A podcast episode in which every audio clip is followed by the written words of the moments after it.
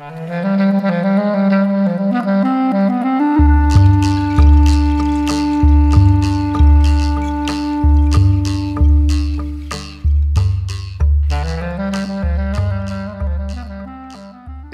se ploi, l'émission occitane réalisée par Joan-Louis Labitte et diffusée la semaine passée per la radio web de l'UTL 65.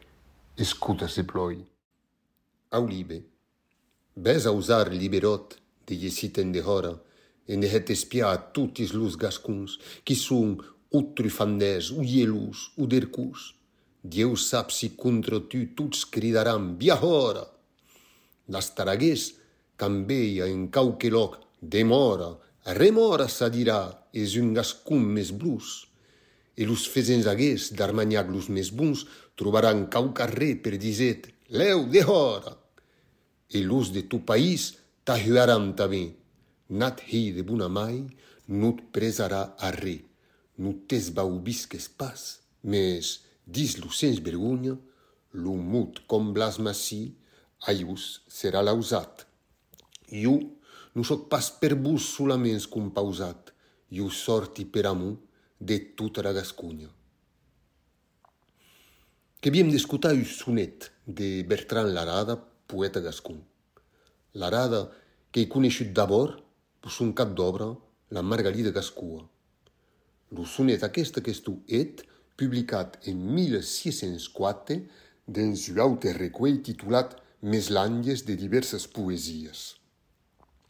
Bertrand Larada, que nascut a Montreal en 1681.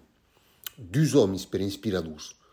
D'abord el seu amic Pere Godolí, el gran poeta occità de Toulouse, e Ronsard, el poeta francès.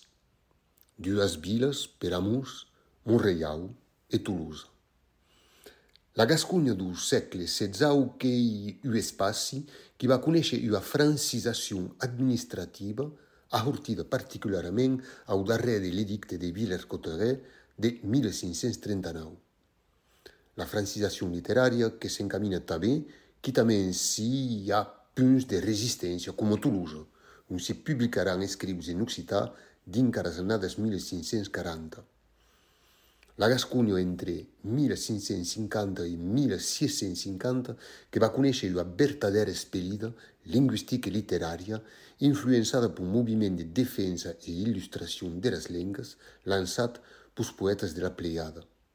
Ronsard, que va entamenar en 1550 un viatge en Gascogna, e los poetes de les dues llengues, francesa e occitana, que es coneixen e que s'estimen sovint mantus occitans que escriben en francès, Dubartas, La Boétie, Montluc, Pibrac, Brantôme et Montagne, qui dicen en francès Montaigne.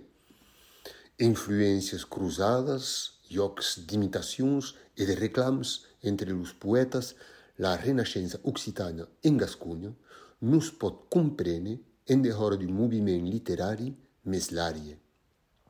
Atau, l'adresse Aulibe, du sonet que avem entenut, que hi un exercici d'origine antica. Horace, Ubida, Martial, qu'han escrit Aulibe.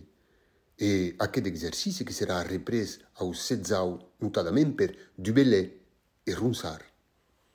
Le questionament sur la dificultat de causida du gascon escriut que s'ha a comprendre dans le cadre d'un moviment de defensa de la Pleiada, plamès que come lo constat della diversità linguistica che travare lo poeta e, in effetti, lo punto di partenza di una dinamica letteraria da Bugascun central allargat su sas terras armagnaquesas.